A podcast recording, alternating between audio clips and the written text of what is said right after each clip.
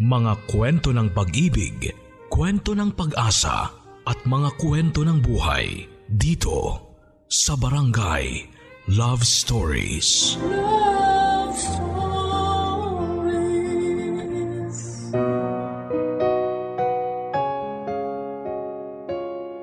Hindi lahat ng nakasanayan ay hindi na pwedeng magbago. Maraming bagay sa mundo ang magugulat ka na lamang dahil ang inakala mong wala ng pag-asa ay nagagawan pa pala ng paraan. Naniniwala ba kayo gaya ng isang wasak na gamit ay maaari pang makumpuni at muling mapagana ng tama? Ganyan din marahil ang para sa isang tao na inaakala mong hindi na magbabago ay meron palang darating para ayusin ang kanyang likulikong buhay. Ang inyong mapapakinggan ay ang kwento ng isang lalaki na mapagmahal. Siya si Richard. Maaaring nagagalit subalit nagtataglay ng kakayanang magbigay ng unconditional love. Kilalanin natin siya at ang kanyang kapatid na si Rick. Nakabaliktaran ang kanyang ugali. Ano kaya ang magagawa ni Hana para sa magkapatid? Pakinggan natin ang kwento na maaaring magbigay sa atin ng lakas para huwag mawala ng pag-asa. Dahil sabi nga hindi pa tapos hanggang hindi pa talaga natatapos at hindi pa huli ang lahat. Dito lang ito masusundan sa mga kwento ng pag-ibig, buhay at pag-asa sa nangungunang Barangay Love Stories Dear Papa Dudut Ako po si Richard, 42 years old sa ngayon. Nangyari ang ikukwento ko noong nasa edad 35 lamang ako.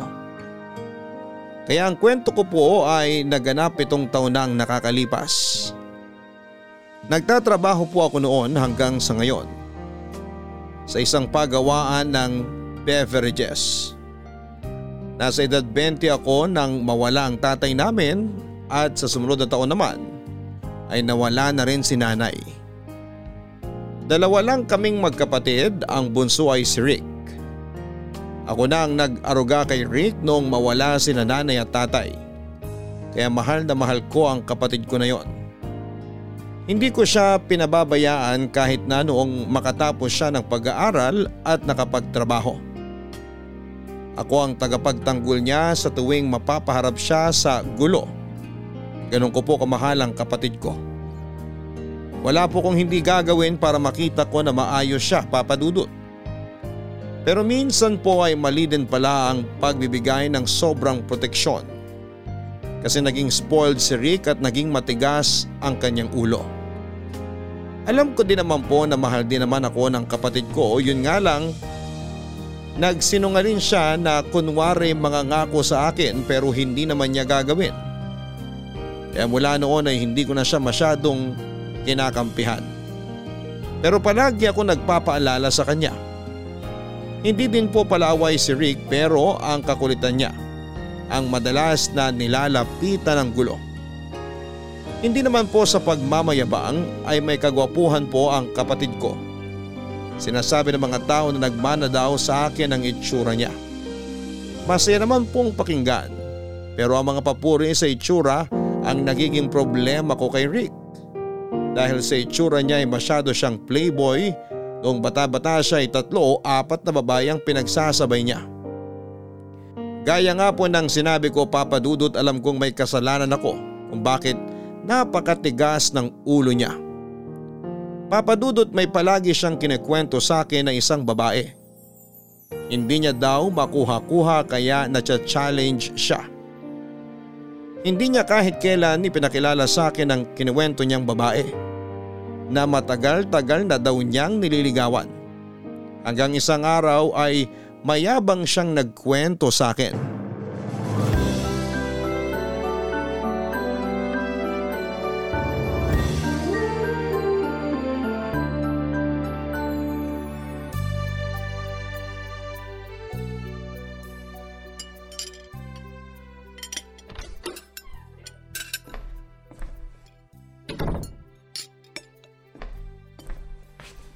Bakit ngayon ka lang? Mamaya ako nakukwento kuya. Kain muna tayo. Gutom na ako eh. Ayan na, naghain na ako. Kakain na sana ako mag-isa. Grabe si kuya ko. Hindi ako hihintayin. Ano?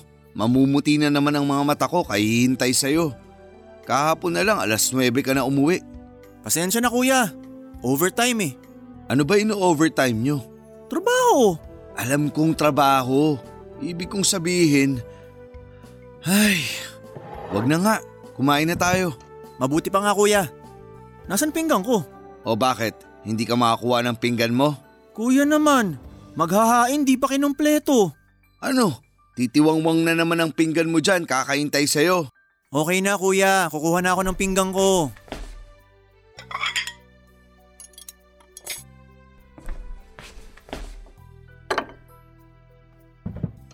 Kain na tayo. Hindi ka man lang ba magdadasal? Bakit ako lang? Nagdasal na ako kanina bago ka dumating. Okay na kuya, magdadasal na. Amen. Anong dasal yun? Sa amin na lang yun kuya. Tara, kain na tayo. Kamusta ang trabaho mo? Ayun, ang dami pa ring inggitero. Umayos ka na nga dyan. Tapos magre-resign ka na naman. Maswerte ka, nakakahanap ka agad ng trabaho. Yung iba nahihirapan maghanap. Ikaw hindi mo pinapahalagaan. Sandali lang kuya. Bakit ako may kasalanan? Silang naiinggit sa akin.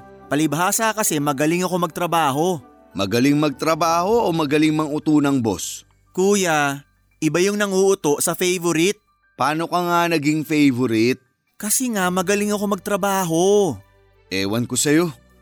Tigilan na nga natin tong usapan na to. Dahil iikot-ikot na naman to. Mabuti pa nga kuya. Ang mabuti pa ikwento ko na lang yung nililigawan ko. Sino ba yan? Bakit ba hindi mo ipakilala sa akin? Hindi pa kasi ako sure sa kanya. Ano? Bakit mo nililigawan kung hindi ka pala sure? Kasi nga natcha-challenge ako sa kanya. Hindi niya ako pinapansin. Eh walang chicks na hindi pumansin sa akin. Isang kindat ko lang, may gusto na agad sila sa akin. Ikaw, napakayabang mo. Huwag ka sanang sagutin yung nililigawan mo. Sorry kuya, huli ka na. Anong ibig mong sabihin? Kasi sinagot niya na ako kanina. O ngayong sinagot ka na, sigurado ka na ba sa kanya? Hindi pa kuya, hindi minamadali yan. Anong hindi minamadali? Eh may relasyon na kayo. Paanong relasyon? Eh wala pa naman nangyayari sa amin. Yang utak mo talaga? Ewan ko ba kung anong masamang hangin ang kumokontrol dyan at ganyan ka mag-isip? Huwag kang mag-alala kuya. Siyempre babalitaan kita lagi tungkol sa relasyon namin. Ikaw nga umayos ka na sa mga babae. Kung niligawan mo, siguraduhin mong mahal mo. Mahal ko naman siya. Ultimo pangalan nga, hindi mo sinasabi sa akin. Kasi nga hindi ko pa siya girlfriend noon. Ngayong girlfriend ko na siya, sasabihin ko ng pangalan niya. Siya si Hana. Waitress siya. Sana lang siya na ang magpapatino sa'yo. Si kuya naman, sobra ka naman sa magpapatino. Para namang loko-loko ako. Ikaw ang nagsabi niyan. Alam mo kuya, kumain na tayo at magpahinga ka na kasi pagod lang yan sa trabaho. Basta, umayos ka na sa girlfriend mo at ipakilala mo sa akin yan. Oo na kuya, kain na. Mabait naman ang kapatid ko Papa Dudut. Medyo may kapilyuhan nga lang. Pero pinagsasabihan ko din naman siya na hindi biro ang pag-ibig. Hindi lahat ng tao ay pareho niya ang tingin sa pag-ibig kaya dapat niyang seryosohin ang bagay na yon. Sinabi ko sa kanya na ang pagkakaroon ng relasyon ay para mas makilala ang isa't isa. Dapat dalawa sila at hindi pwedeng isa lang sa kanila ang totoo sa relasyon. Laging kasama ang payo na yon. Sa tuwing hapunan namin kapag nag-uusap na kami ay kilalang kilala ko ang kapatid ko. Kaya alam ko kung kailan siya nakikinig at kung kailan hindi. Kaya hindi din ako tumigil ng pagpapayo sa kanya hanggang hindi ko nararamdaman na seryoso na siya sa mga sagot niya. Hanggang isang araw ay may ikinuwento siya sa akin na talaga namang medyo kinagalit ko.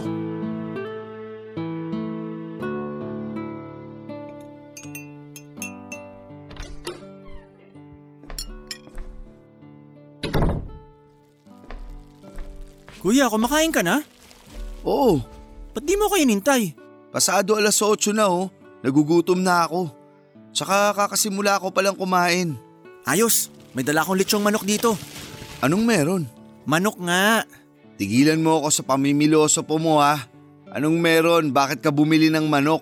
Init ulo? Monthly period? Alam mo, kung sinagot mo na yung tanong ko, tapos na tayo sa topic ng manok na yan. Kuya naman, walang okasyon, bumili lang ako. Hindi mo naman paborito ang lechong manok, di ba? Eh nag-crave kasi ako kaya napabili ako. Titikman ko lang. Sana sa lechong manok ka lang ganyan. Sana hindi mo ginagawa sa tao yan. Ang alin? Yan, kukunin mo kahit di mo gusto dahil gusto mo lang matikman. Ano to kuya? May tinutumbok ka ba? Oh, alam mo naman pala eh. Kuya, iba naman ang babae. Huwag mong ikumpara sa manok. Hindi yung manok ang comparison ko. Yung titikman mo kahit hindi mo gusto. Kuya naman, kumain na nga tayo. Amen. O let's eat. Ayan, tigkalahati tayo. Huwag marami, hindi ko naman mauubos yan.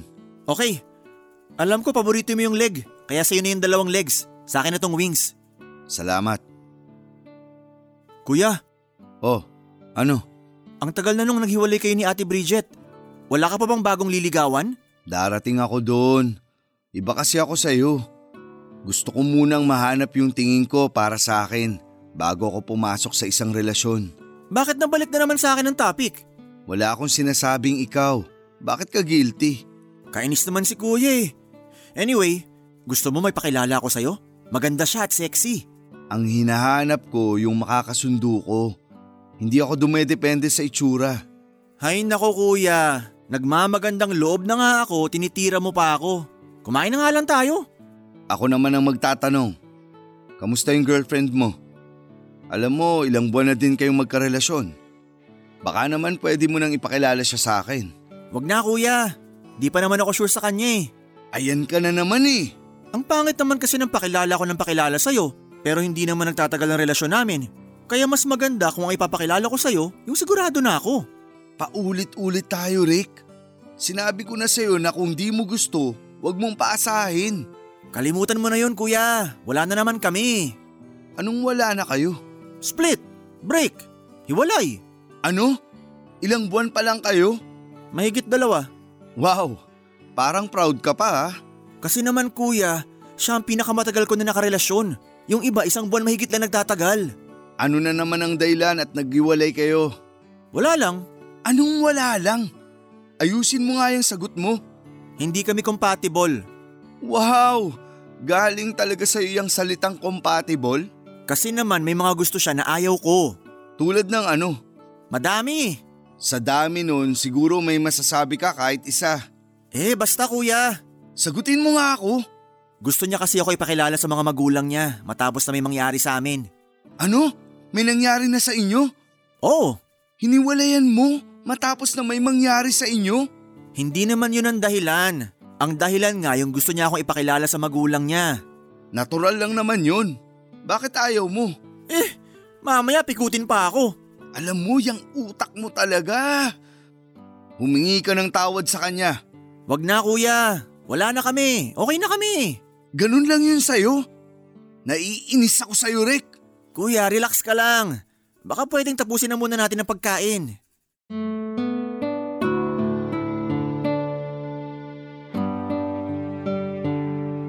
First time kong nagalit sa kapatid ko ng ganon papadudot. Hindi ko kilala ang sinasabi niyang babae na si Hana. Pero ayoko nang ginawa ni Rick dahil parang ginawa niyang parang laruan lang si Hana. Kahit nagagalit na ako ay nanaig pa din ang katigasan ng ulo ni Rick. Ayaw niyang sundin ang utos ko na humingi siya ng tawad kay Hana. Kaya sa sobrang galit ko ay hiningi ko ang kinakaroonan ni Hana. Sabi ko na ako na lang ang pupunta sa kanya para ihingi ng tawad ang pangit na ginawa ng kapatid ko. Mahal ko ang kapatid ko papadudot kaya ako na ang gagawa ng paraan para ayusin ang mga gusot na pinapasok niya na hindi na niya kayang labasan ng maayos. Dahil nga sa ginawa ng kapatid ko ay inalam ko ang kinakaroonan ni Hana. Subalit hindi pala alam ni Rick kung saan ito nakatira. Sa panahon na niligawan niya at naging girlfriend ay hindi niya man lang inalam kung saan ito nakatira para man lang daw dalawin ng formal. Kaya sa restaurant na pinagtatrabahuhan ni Hana ako pumunta. Nang naroon ako sa restaurant ay ipinagtanong ko kaagad kung sino si Hana. Nung may turo sa akin ay may kung anong hiya ang kumalabit sa akin.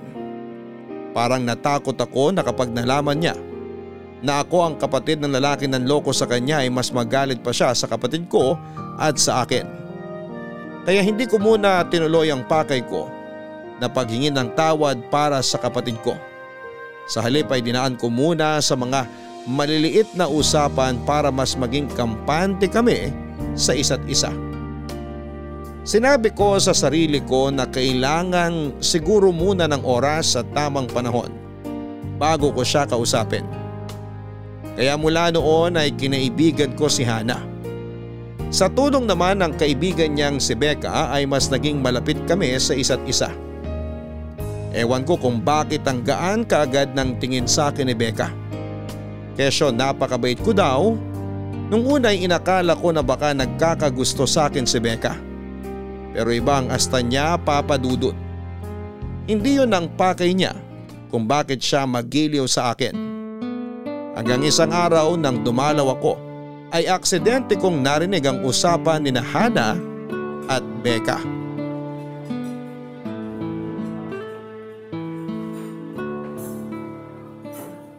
Nagyayaya si Richard mamaya. Ano, sasama ba tayo? Siyempre naman. Wow ha! Ikaw talaga basta libre ang bilis mo, no?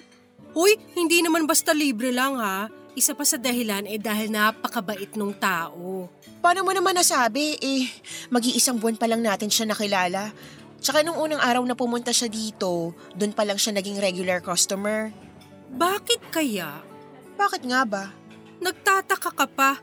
Siyempre dahil lagi niyang gustong makita ang kagandahan ko. Alam mo, dyan ako nagtataka. Napakasuplada mo naman, pero bakit biglang ang bait mo kay Richard? Kasi nga mabait siya. Sinusuklian ko lang din ang kabaitan. Mabait o crush mo? Pwede rin naman, pero wala akong nararamdaman sa kanya eh. Ang tingin ko sa kanya parang kuya, napakabait, maalalahanin, caring. Tama ka naman. Kaya nga gusto ko magkaroon siya ng girlfriend yung hindi siya lolokohin. In fairness sa'yo, parang ang tagal nyo nang magkakilala kung makapagbigay ka ng sobrang concern. Aba, totoo naman. Deserve niya ng isang mabuting babae. Hindi ikaw yon. Hindi nga. May mas bagay sa kanya. Aba, at nahanapan mo din siya ng kamatch. Oo, kaso hindi ko pa nakakausap yung kamatch niya kung okay ba. Ay, mahina ka palang fairy godmother eh. Kakausapin ko na nga siya. Sana lang nga tama kasi iniisip mo kay Richard. At sana hindi siya manloko ng babae. O ayan ka na naman. Sabing kalimutan mo na yung hunghang naman lolokong lalaki na yun eh. Hmm, bigla ko lang naalala. Huwag mong isipin na lahat ng lalaki kapareho nung lalaking yun. May mga matitino pa din dyan sa paligid. Oo nga. Gusto mo i-demanda natin? Sus, ano namang ikakaso natin? Oo nga no. Kaya sabi mo nga, ibauna natin siya sa limot. Pero alam mo, kung may kaso lang sa mga laruan ng tingin sa babae, siguro ang tagal na sa kulungan ng Rick na yun. Hana, Becca, Richard, kadarating mo lang? Ha? Hindi. Nadinig mo ang usapan namin? Hindi naman lahat. Pasensya ka na dito kay Becca ha. Bakit? Kung nadinig niya mga sinabi ko, eh totoo naman lahat yun. Nadinig mo ba yung mga papuri ko sa'yo? Ha? Oo, salamat Becca. Siyempre, malakas ka sa akin eh. Inuuto mo na naman si Richard. Hindi mo kailangan gawin yan kasi o-order naman yan. Alam mo, ihatid mo na siya sa table. Oo nga, tara Richard. Sandali. May gusto sana akong sabihin eh. Ano yun? Tungkol sa napag-usapan niyo dun sa... Rick? Ah, yung siraulong lalaki na yon. Nadinig mo pala. Napakasama ng ugali nun. Uy, kalimutan na siya, di ba? Sorry, hindi kasi maalis sa isip ko yung ginawa niya sa'yo. Becca! Ay, sorry, nabigla lang ako. Alam ko ang ginawa niya. Kaya ako nandito para iingi siya ng tawad sa nagawa niya. Bakit ikaw ang nanghingi ng tawad? Bakit hindi siya? Oo nga, napakaduwag talaga nung lalaking yun. Inutusan ka pa. Pagpasensyaan niyo na sana siya. Teka, bakit ba sobrang concern mo sa kanya? Ano mo ba siya? Abogado ka ba niya? Kapatid ko siya. Ano? Pasensya na, hindi ko nasabi agad. Natakot kasi ako na baka ipagtabuyan niyo ako noon pag nalaman niyo ang pakay ko. Nagpakilala ka pala para manloko. Parehong pareho kayo ng kapatid mo. Becca, ikaw na bahala dyan. May pupuntahan lang ako. Sandali, Hana!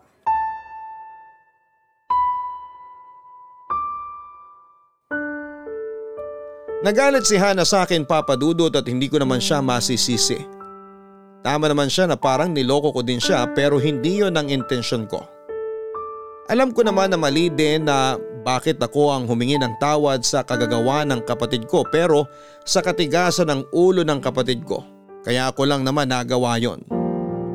Hindi ko sinisisi ang kapatid ko kasi ang mali ko naman ay sana hindi na ako natakot nung una pa lamang at sinabi na agad ng diretso kay Hana ang gusto kong sabihin. Wala pang isang buwan ay naging malapit ang magkaibigan sa akin. Kaya mas lalo akong nasasaktan ngayon dahil ayokong masirang pagkakaibigan naming yon papadudot. Nung umalis si Hana ay pinigilan ako ni Becca na habulin siya. Kinausap na lang ako ni Becca na palipasin ko muna ang galit ni Hana. Kilala daw niya ang kaibigan niya kaya mas mabuting bigyan muna ito ng espasyo pag maayos na muli ay kakausapin niya ito para naman makipag-usap sa akin at pakinggan ang mga gusto kong sabihin. Pasalamat talaga ako at nandun si Becca at merong namagitan sa amin ni Hana.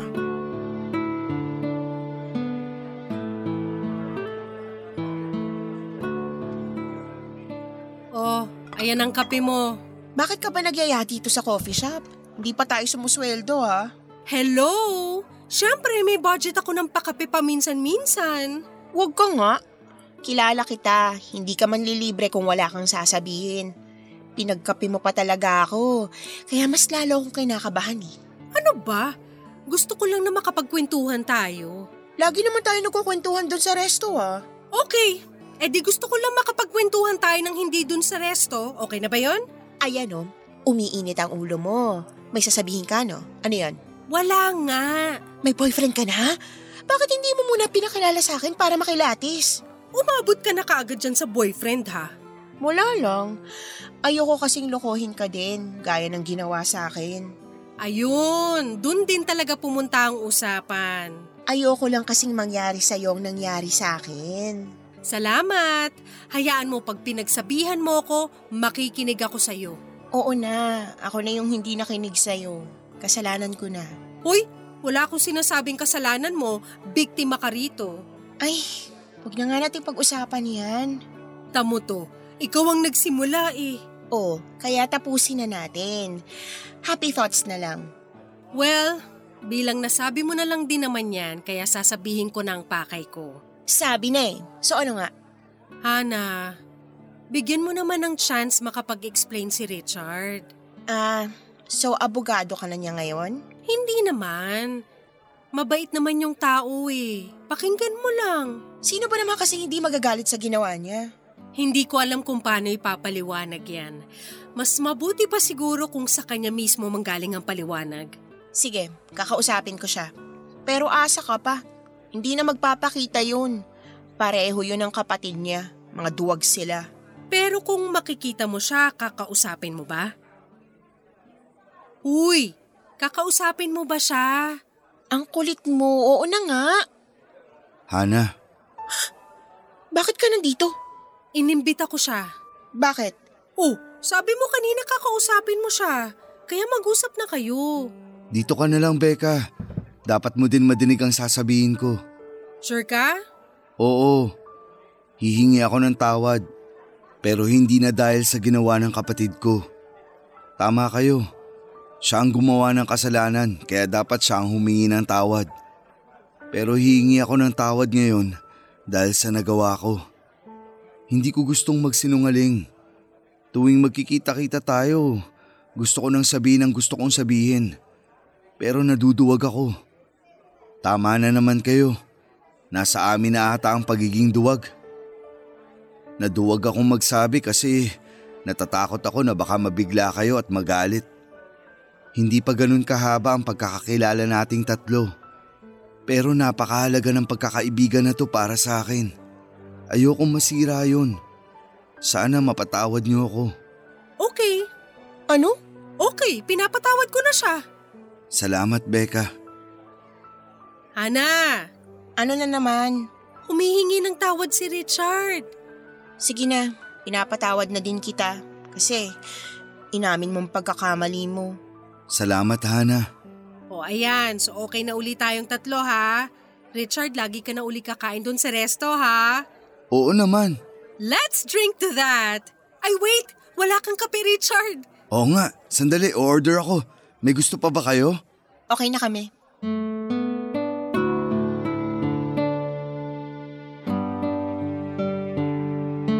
Mula noon ay naging okay na ulit kaming tatlo papadudot. Dahil din sa nangyari ay mas lalo kaming naging close sa isa't isa. Hindi na rin nila inintindi si Rick kung ayaw man nitong magpakita at humingi ng tawad. Basta maayos kaming tatlo ay okay na sa amin yon. Inayaan ko na lang din si Rick papadudot, mahal ko kasi ang kapatid ko. Kaya hindi ko kayang magalit ng matagal. Pero syempre, hindi pa din ako humihinto ng pagpapayo sa kanya. Si Becca nakakatuwa talaga siya kaya aliw na aliw din ako sa kanya. Para ko siyang kapatid na babae. Bilang wala naman akong kapatid na babae. Pero si Hana, hindi ko maintindihan ang nararamdaman ko parang nahuhulog ako sa kanya. Pero pinipigilan ako ng sarili ko dahil ayokong masira ang pagkakaibigan namin kung ipupursige ko itong nararamdaman ko. Kaya pinigilan ko ito at nakontento na lamang sa pagkakaibigang meron kami. Akala ko noon ay magiging maayos na ang takbo ng lahat sa amin kahit na wala na silang pakialam kay Rick. Na noon ay hindi pa nagpapakita kay Hana. Si Hana naman ay hindi nagpupunta sa bahay dahil ayaw niya din naman makita si Rick. Pero makalipas ang isang buwan lingid sa kalaman ko, ay may nangyayari pala kay Hana. Hindi pala siya dinatna ng buwan ng dalaw niya.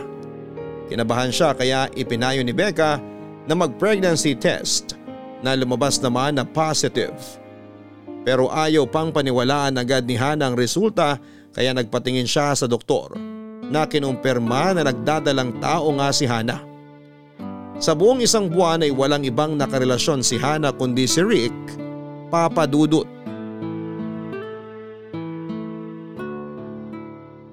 Kamusta ang trabaho mo? Okay naman kuya. Wala ka bang nakakaaway? Yung tanong mo naman kuya, parang palaaway ako eh. Hindi ba? Kuya, marami lang naiinis sa akin pero di ako nakikipag-away. Ayun! Inamin mo din na maraming naiinis sa'yo. Bakit kaya? Inggit, ano pa? Wow! Iba talaga tong kapatid ko na to. Oo naman kuya, ibahin mo ako sa kanila. Pasalamat ka walang nagrereklamo sa mga naaagrabyado mo. Matakot ka sa karma. Ay kuya, eto na naman tayo. Mahal kita kaya kita palaging pinagsasabihan. Alam ko naman yon kuya. Kaya makinig ka sa akin. Opo nanay. Sige, magloko ka dyan. Kuya naman, di na mabiro. Seryoso tong usapan, dadaanin mo sa biro. Sorry na. Kain ka na dyan, na-high blood ka na naman. May nililigawan ka ba ngayon? Siyempre, Ano, hindi ka na naman sigurado pero nililigawan mo. ewan ko nga kuya eh. Parang iba tong nililigawan ko ngayon. Parang nahuhulog ako sa kanya. Ibig mong sabihin seryoso ka sa kanya? Parang eh. Anong parang? Hindi ka pa din sigurado? Sigurado nga kuya. Basta ewan, di ko maintindihan. Sana seryosohin mo na parang awa mo na. Kaso kuya, may problema eh. Ano na naman? Mag-18 pa lang siya. Ano? Menor de edad? Mag-18 na kuya, hindi na minor de edad yun. Kahit na! Ano na naman ba yung pinasok mo? Tao po! Richard! Sino yun? Malay ko, ikaw hinahanap eh. Sino yan? Kami to, Richard. Si Becca at Hannah. Kuya, si Hana ba yan? Pag tinanong sabihin mo wala ako ha. Kayo pala, tuloy kayo. Pasok muna kayo. Dito tayo mag-usap sa loob.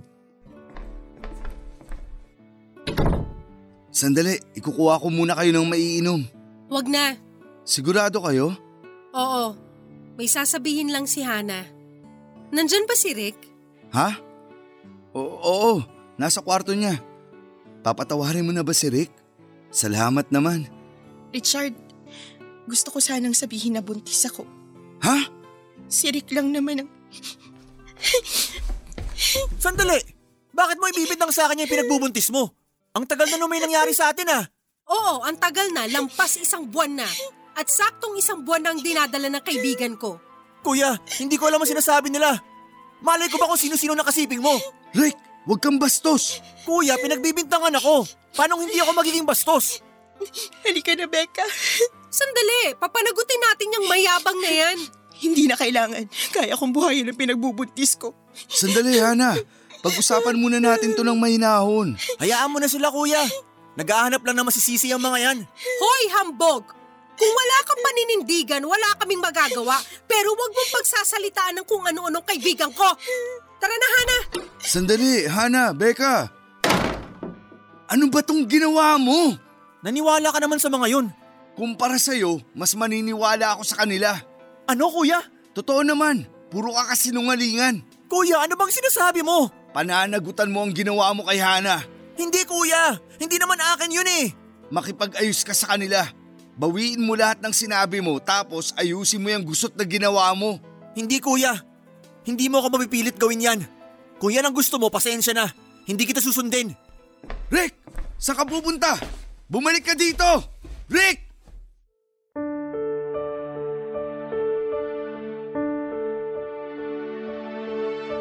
Papadudo tuluyang umalis ng bahay si Rick. Bumalik siya kinabukasan habang nasa trabaho ako para kunin niya ang mga gamit niya. Tinakbuhan niya ang isang problema sa paggawa na naman ng isa pang problema. Itinanan niya ang minor de edad na girlfriend niya na kahit pangalan ay hindi ko nalaman. Inihintay ko na lamang na puntahan ako ng mga magulang ng babae para sabihing nakadimanda ang kapatid ko. Pero walang nagpunta. Siguro itinanggap na rin ng mga magulang ng babae ang ginawa nila. Panatag na ako at hindi idinemanda ang kapatid ko. Ipinagdasal ko na lamang na magseryoso na siya. Pero hindi ko din naman pwedeng pabayaan ang ginagawa niya kay Hana. Kaya ayun na naman ako humingi ng tawad para sa kapatid ko at nangako ako na hindi ko sila papabayaan ng magiging anak niya. Wala ng araw na yon ay parang nagpakaama na ako sa magiging anak ni Hana. Dahil doon ay mas lumalim ang relasyon namin ni Hana. Hindi na lamang ako basta tumulong kundi isang taong nagmamahal sa kanya. Kaya hindi ko din sinayang ang mga oras. Pero bago ko sinabi kay Hana ang pakay ko, ay sinabi ko muna sa kanya na anuman ang maging desisyon niya ay sanay wag niyang ipagkait na tulungan ko sila ng magiging anak niya. Kahit naguguluhan ay sumang-ayon siya papadudot. Kaya tuluyang ko nang sinabi na gusto ko siyang pakasalan at panagutan ang batang dinadala niya. Nung una ay tahimik lamang si Hana hanggang sa tinanggap niya ang aking proposal. Kaya masaya kaming nabuhay noon sa bahay na nakatira si Hana. Oh, dahan-dahan ka. Ito naman, parang sinasabi mo na wag na akong kumilos. Mabuti na yung maingat. Siyempre naman kailangan kong gumalaw-galaw. Nakakamanas daw pag hindi gumagalaw. Ganun ba? Oo, kaya bukas sabayan mo ako maglakad sa labas. Bakit sa labas pa? Dito na lang sa loob ng bahay. Ano ka ba? Baka mahilo ko kakaikot dito sa bahay. Kasi baka mamaya kung anong mangyari sa inyo ni baby. Huwag kang masyadong mag-alala. Normal lang sa buntis ang kumilos. Baby, kailan ka ba lalabas? Sana lumabas ka na bago maubos ang leave ni tatay ha. Gusto ko kasi nandun ako pag lumabas ka na. Ayan, sumipa. Nadinig ka. Opo daw. Ang bait naman ng baby ko. Ano na nga bang ipapangalan natin? Ang tagal na natin nag-iisip. Wala pa tayo napapagdesisyonan. Gusto ko sa letter R din nagsisimula ang pangalan niya. Richard Jr.? Wag Junior. Teka, um, ayaw mo ba ng Rick the Second? Richard naman. Sorry, tinanong ko lang naman baka okay sa'yo. Kung ayaw mo, kalimutan mo ng sinabi ko. Huwag kang ma-stress, baka kumapano pa si baby. Hana! Richard! Pasok, Becca! Good morning! Wala ka bang pasok? After lunch pa ako, kaya pwede pa ako mag-lunch dito. Naku, oo nga pala, di pa ako nakakaluto. Magpapadeliver na lang ako. Magluluto na lang ako. Mabilis lang naman at maaga pa. Naku, kaya nga ako nagpunta rito para makipagkwentuhan, tapos magbibisi-bisihan kayong dalawa. Huwag nyo nang isipin yung pagkain. Eto, may dala ko rito. Binili ko dun sa may kanto. Ay, masarap ang pagkain dun. Dun nga sana ako magpapadeliver eh. Akin na, ihahain ko na para makakain na tayo. Excited ka ba? Ang aga pa. Oo nga, magkwentuhan muna tayo. Kumusta kayo? Okay naman. Eto, excited na kay baby. Ewan ko ba dyan? Minamadaling lumabas si baby. Buti na lang hindi nakikinig sa kanya. Tapos yung kotse, nakita ko ang daming bag parang may maglalayas. Mga gamit ko daw pala yon para nakahanda na kung sakaling manganganak na ako. Ding, pasensya ka na sa nanay at tatay mo ha. Sinong ding? Kaloka, eh di si baby. Teka, bakit ding ang tawag mo? Ding, short for Carding na short for Ricardo. Ricardo? Oo, Tagalog ng pangalan mo. Richard, Ricardo. Sandali, hindi ba yun ang naisip nyo? Alam mo, wala pa kaming naiisip eh. Pero gusto ni Richard sa letter R nagsisimula. Pero in fairness sa Ricardo. Ano sa palagay mo? Bakit ba hindi natin naisip yun? Magandang pangalan yun ah. Bilang ikaw naman ang ninang, kaya yun ang ipapangalan namin kay baby. Akala ko naisip nyo na yon kasi ayaw ni Richard ng junior. Bakit nga ba? May kasabihan. Pag junior daw, maaga nawawala. Paniwalain ka naman sa kasabihan? Oh, wala nang bawian ha. Yung ipinangalan na ni Fairy God Ninang ang ipapangalan nyo. Ricardo! Mismo! Maghahain na ako. Excited na sa paglabas ni baby, pati paghahain excited pa din. Mare! O ayan, nagpa-practice na ako ha. Hayaan mo na si pare. Gutom na ako eh. Pwede naman tayo magkwentuhan habang kumakain. Kaya sandali lang. Maring Becca, ikaw na munang bahala sa mag-ina ko ha. Dito lang naman kami, hindi naman kami aalis. Nagbibilin ka pa. Mabuti na yung sigurado. Sandali lang. Kumusta sa resto? Okay naman. Si Mr. Tan hindi na kumuha ng kapalit mo. Kasi raw baka mahirapan siyang alisin pagbalik mo. Kita mo naman ha, naghihintay pa rin yung posisyon mo dun sa resto. Pero kulang kayo, kaya nyo ba? Dati naman kahit dalawa lang tayo nagagawa natin. Bakit naman hindi namin magagawa eh tatlo kami ngayon dun? Kung sa bagay. Ikaw, anong nararamdaman mo? Kabuanan mo na. Minsan, parang sumasakit pero false alarm lang pala. Ayoko agad magsabi na masakit, pinapakiramdaman ko muna. Kasi baka pag sinabi ko kay Richard, magpanik agad. Alam mo naman yun. Oo nga, napakaswerte mo kay Richard. Ibang iba talaga siya kay Rick. Pwede ba? Huwag mo nang banggitin yung lalaking yun. Sorry, naisip ko lang naman. Ang bait kasi ni Richard eh. Uy, bakit kang umingiwi dyan? May nararamdaman ka ba? Huwag ka munang maingay, baka magpanik si Richard. Pakiramdaman ko muna. Pero anong nararamdaman mo? Masakit na ba? Medyo. Parang sumasakit. Becca, masakit na. Lalabas na yata. Ha? Sigurado ka? Magpapanik na rin ba ako? Oo, masakit na. Richard! Sandali, malapit na. Malapit na talaga! Lalabas na raw! Ang alin? Manganganak na si Hana! Okay. Ano? Sandali, ilalabas ko yung kotse.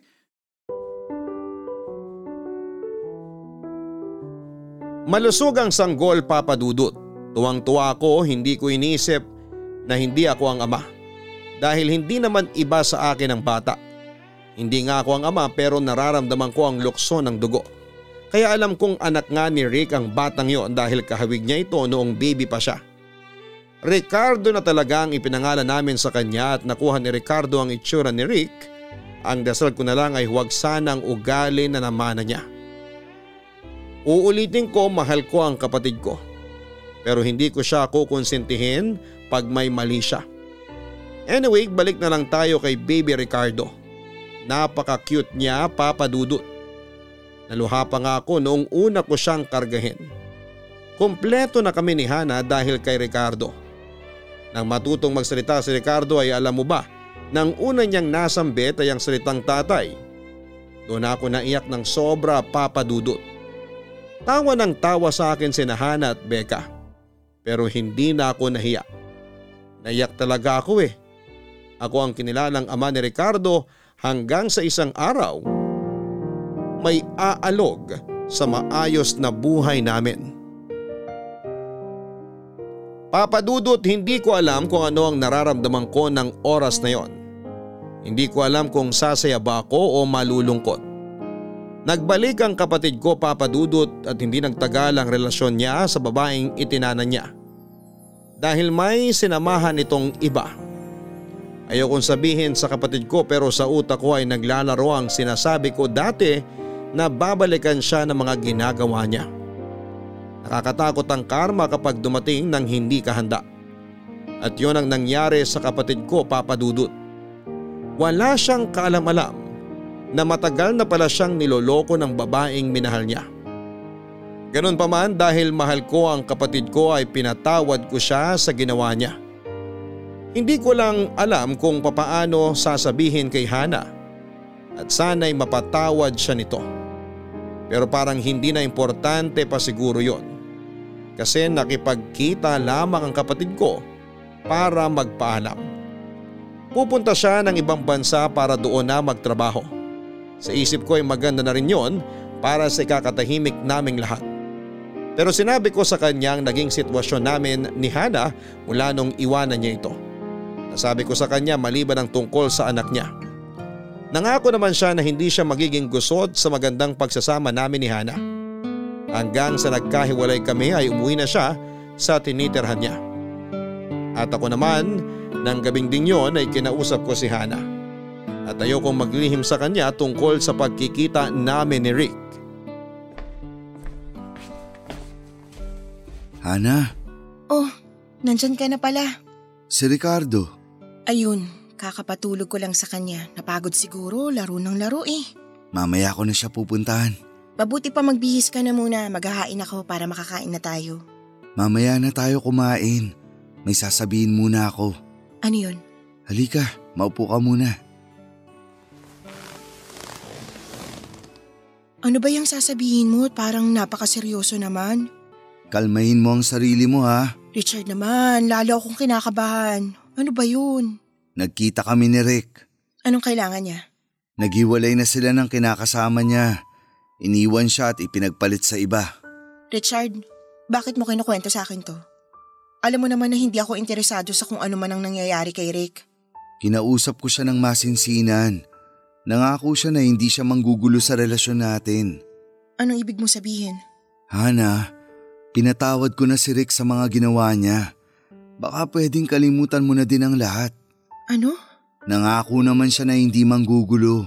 Kahit na. Richard, hindi kita mapipigilan kung patatawarin mo siya at kalilimutan ng lahat. Siguro, kailangan naming umalis na dito. Hindi nyo kailangang umalis. Dito tayo, sama-sama. Hindi naman siya uuwi dito. Nagpaalam lang siya sa akin na pupunta na siya sa ibang bansa. Hindi mo na ba mapapatawad si Rick? Matagal ko na siyang pinatawad at kinalimutan. Okay na yun. Gusto ko lang din naman na wala ka nang dinadala sa dibdib mo. Kaya dito lang kayo. Sama-sama tayo. Siguro dun muna kami sa mga tatay hanggang sa makaalis na si Rick. Pasensya ka na. Hana naman, sandali lang. Ayusin muna natin to. Kuya, may kukunin lang ako mga papeles ko. Hana, Maiwan ko na kayo. Hana, sandali lang. Rick, bakit ka nandito? kuya naman. Bahay ko pa din naman to. Teka, may pinag-uusapan ata kayo. Doon muna ako sa kwarto ko. Wag!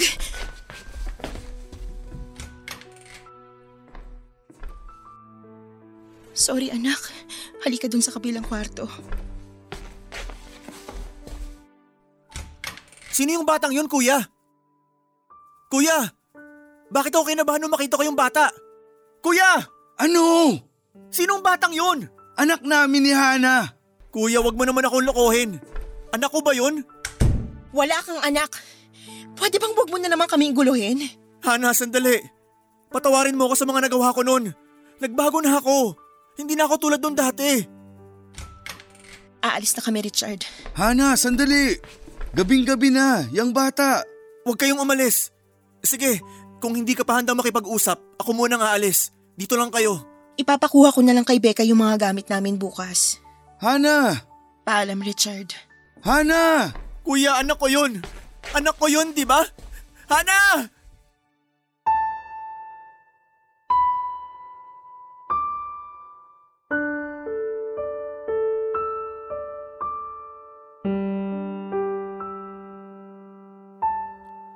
Tuluyan ang umalis si Hana papadudot. Kasama niya ang aming anak na si Ricardo. Si Rick naman ay hindi ako tinigilan hanggang hindi ko sinasabi na anak niya nga ang nakitang bata. Inamin ko din sa kanya at nakiusap siya sa akin na kausapin si Hana at nangako siya na pananagutan niya ang mga nangyari at magiging mabuting tatay kay Ricardo. Papadudot para akong ginisa sa sariling mantika. Hindi ko alam ang gagawin ko. Mahal ko ang kapatid ko at mahal ko si Hana at Ricardo. Papadudot ipit na ipit ako sa mabigat na sitwasyon. Namayani ang pagiging kuya ko kaya kinausap ko si Hana na makipag-ayos kay Rick. Hindi niya kailangang makipagbalikan. Gusto ko lang ay yung ipakilala niya si Ricardo sa tunay niyang tatay. Lalong nagalit sa akin si Hana, sinabihan ako na hindi niya naman ako pinilit sa responsibilidad para sa kanila ni Ricardo. Ako daw ang nagpilit. Kaya sinabi niya na kung maaari ay layuan na namin silang magkapatid. Para hindi na sila mahanap ay lumayo ang mag-ina nang hindi sinabi kung saan pupunta.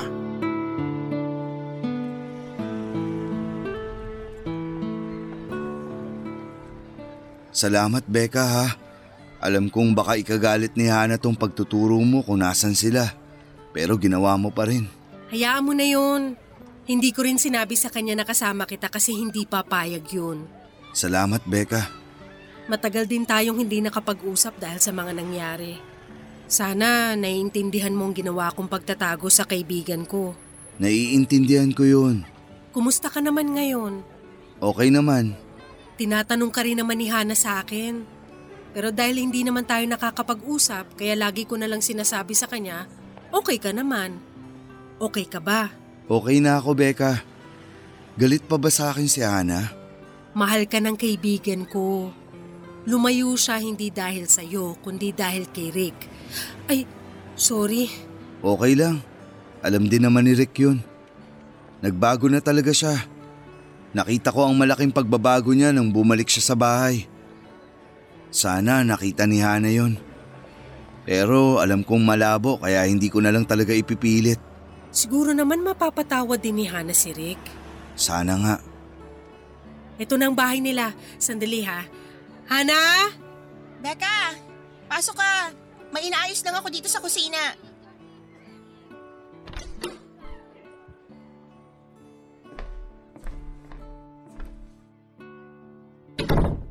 Sandali lang, papalabas na ako dyan.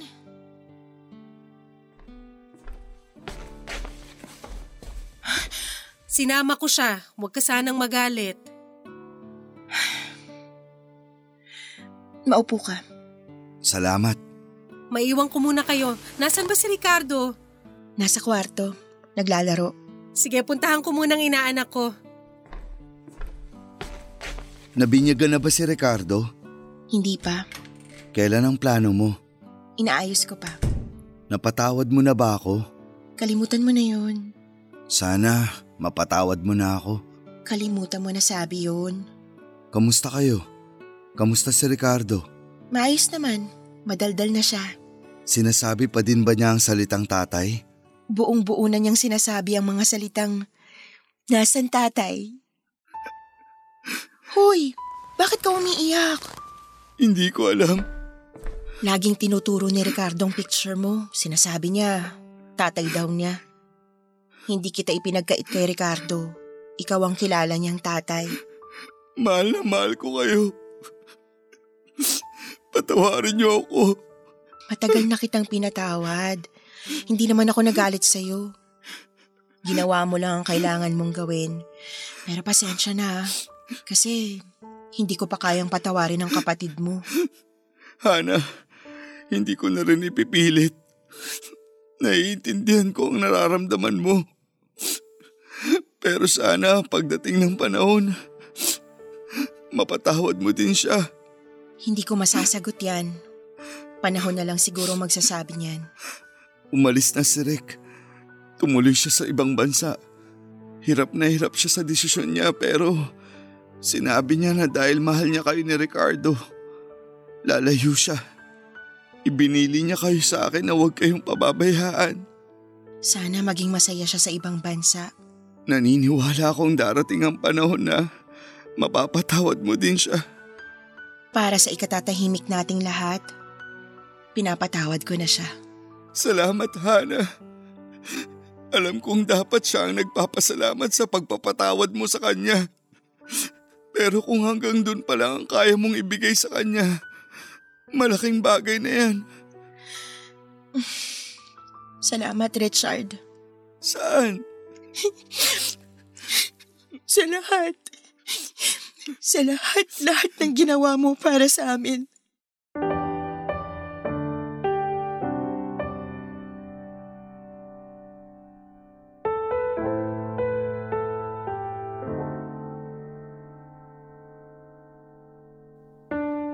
Papadudot lumambot din ang puso ni Hana.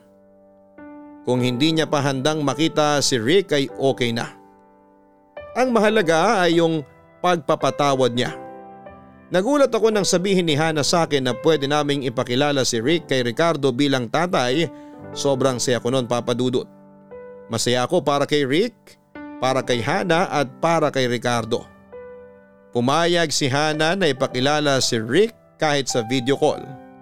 Sobrang saya ni Rick noon.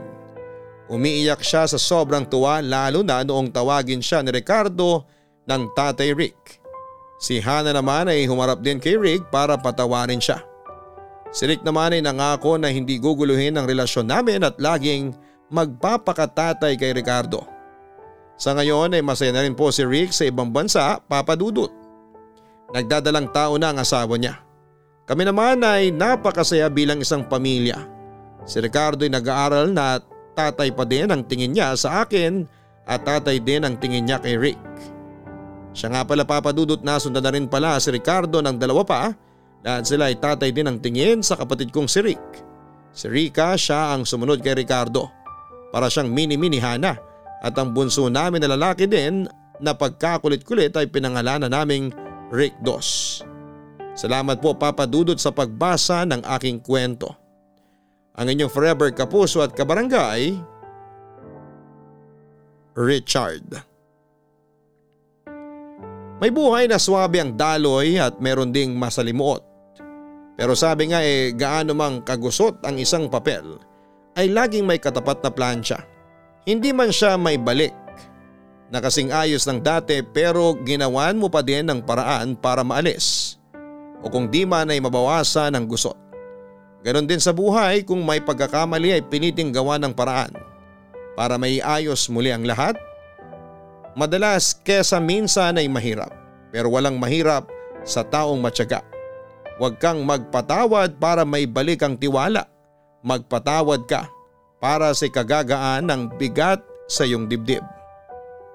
Hanggang sa muli ako po ang inyong si Papa Dudut sa mga kwento ng pag-ibig, buhay at pag-asa sa Barangay Love Stories number 1. Mga kwento ng pag-ibig, kwento ng pag-asa at mga kwento ng buhay dito sa Barangay Love Stories. Love Stories.